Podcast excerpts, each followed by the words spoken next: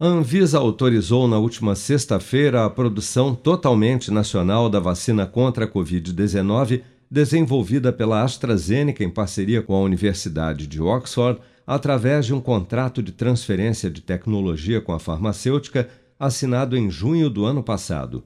Com a autorização da Anvisa, a Fiocruz poderá agora fabricar o IFA, ingrediente farmacêutico ativo, insumo para a fabricação da vacina não sendo mais necessária a sua importação. A presidente da Fiocruz, Nízia Trindade, destaca que com a aprovação da Anvisa para a produção nacional do IFA, o Brasil poderá em poucos meses exportar e até doar vacinas contra a Covid-19. Nós estamos já com IFA para nacional para a produção de vacinas é, suficientes para 21 milhões de doses já neste momento e começaremos a finalizar esse processo agora a partir dessa aprovação da, da Anvisa. Mas, em paralelo, nós ainda temos IFA importado também contribuindo para este mesmo processo.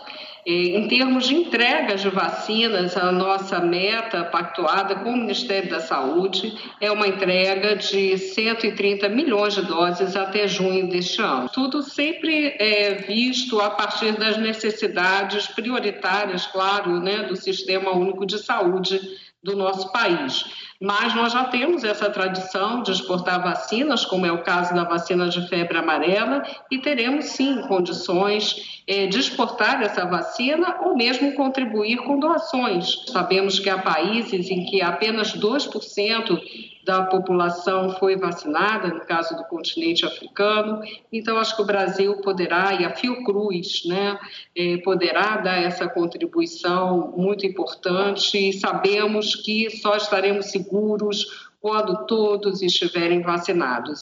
Até amanhã desta segunda-feira, 161.680.533 pessoas, ou 75,8% do total da população do país, já haviam recebido a primeira dose de vacina contra a Covid-19, sendo que destas, 144.380.523, ou 68% dos habitantes do Brasil, também já foram imunizados com a segunda dose ou dose única contra a doença, e 29.681.866, ou pouco mais de 13,9% da população, já receberam a terceira dose ou dose de reforço.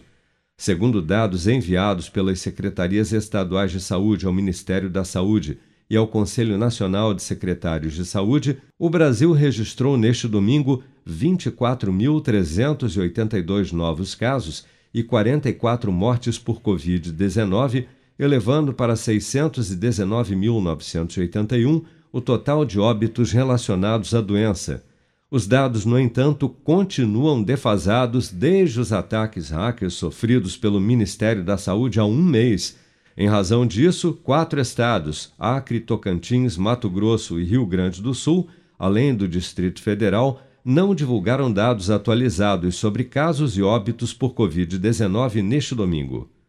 Com produção de Bárbara Couto, de Brasília, Flávio Carpes.